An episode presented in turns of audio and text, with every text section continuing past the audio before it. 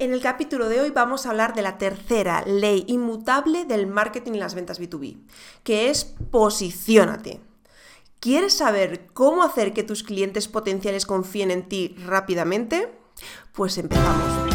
Bienvenido y bienvenida a Soy B2B, el podcast para los profesionales del business to business, donde descubrirás las mejores estrategias para facturar más vendiendo empresas. De la mano de Leticia del Corral, consultora y formadora experta en business to business. Yo soy B2B. ¿Y tú? Ya hablamos en los anteriores episodios de lo importante que es conocer a tus clientes y segmentar para decidir cómo se van a tratar a cada segmento de cliente y cómo se van a repartir los recursos entre los diferentes segmentos. En este capítulo vamos a dejar de mirar hacia afuera y vamos a empezar a mirarnos a nosotros mismos. ¿Qué nos hace diferentes? ¿Qué transformación va a conseguir una empresa si trabaja con nosotros? ¿En qué somos buenos?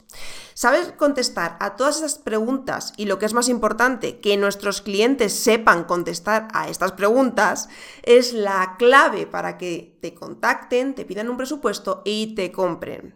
¿Y cómo conseguimos que un cliente sepa contestar a estas preguntas? Pues a través de un posicionamiento claro y bien comunicado. El posicionamiento es la percepción que tiene un cliente de nosotros. Y en B2B básicamente hay dos grandes estrategias para posicionarte. O eres el mejor o eres un especialista. Porque la base de las ventas B2B está en crear confianza. Y yo te pregunto, yo siempre pongo el mismo ejemplo. Eh, si te rompes el menisco, ¿quién quieres que te opere? ¿El mejor cirujano del mundo? ¿Un especialista en operar menisco que lo único que hace es operar menisco? ¿O un cirujano que lo mismo te opera el menisco que te quita las amígdalas? ¿Sí? Probablemente el 1 o el 2.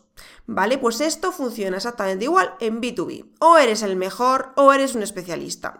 Si eres el mejor, pues lo tendrás un posicionamiento estupendo y no necesitas mi ayuda, pero si no es así, si tienes que posicionarte como especialista, te voy a contar cómo hacerlo.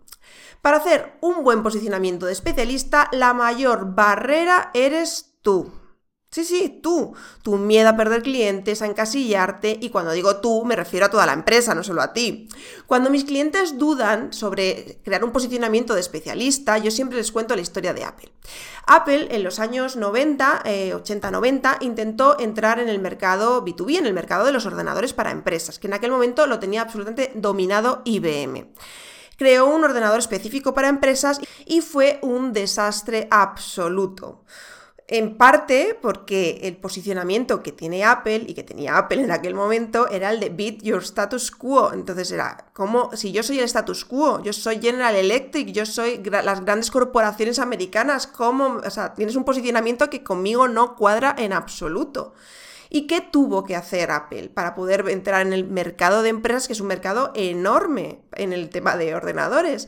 Tuvo que especializarse tú lo que hizo, que fue un movimiento muy inteligente, es crear acuerdos con empresas pues, de diseño, de edición de vídeo, para que hiciesen software específicos para que funcionasen con, con Apple y se posicionó en los ordenadores para empresas de diseño y de edición de vídeo. Incluso a día de hoy sigue este posicionamiento, aunque ahora es más común ver Apple en una empresa normal, eh, sí que eh, normalmente cuando ves Apple en una empresa o es una startup o es una empresa que se dedica a temas de publicidad, diseño, edición de vídeo. Así que te pregunto, si Apple, con los recursos que tiene Apple, la marca que tiene Apple, tuvo y tiene que hacer este posicionamiento de especialista para vender a empresas, ¿qué te hace pensar que tú no lo necesitas? Bueno, una vez que tienes claro que tienes que posicionarte como especialista, te voy a contar unos trucos para crear un posicionamiento. Porque crear un posicionamiento es una tarea compleja, porque tiene que ver no solo con lo que hace tu empresa y en que sois buenos, sino que están haciendo los demás, con dónde se están posicionando tus competidores. Y yo para trabajarlo recomiendo dos herramientas. La primera es un clásico, pero nunca pasa de moda, que es un DAFO. Un DAFO es una matriz eh, donde tú eh, eh, tiene cuatro cuadrantes y apuntas pues, tus debilidades y tus fortalezas como empresa, las propias, las tuyas, y las amenazas y oportunidades que hay en el mercado. Es decir, amenazas y oportunidades que, son iguales para todos, para ti y para la competencia. Y eso te permite tener una claridad o ver muy claramente eh, dónde puede haber un hueco para ti. La segunda herramienta es... Eh, es la herramienta del cuadro estratégico del libro de la estrategia del Océano Azul de King y Mountport. El cuadro estratégico consiste en saber cuáles son las cualidades, características clave para nuestros clientes y cómo estamos posicionados nosotros y cómo está posicionada la competencia para cada una de esas características o cualidades. Y ahí también se puede ver muy claro dónde hay un hueco para nosotros, ¿no? Cómo podemos diferenciarlos. Y ahora cuéntame, ¿tienes un posicionamiento claro? ¿Qué te hace diferente? ¿Qué transformación van a conseguir una empresa que trabaje contigo? ¿En qué eres bueno?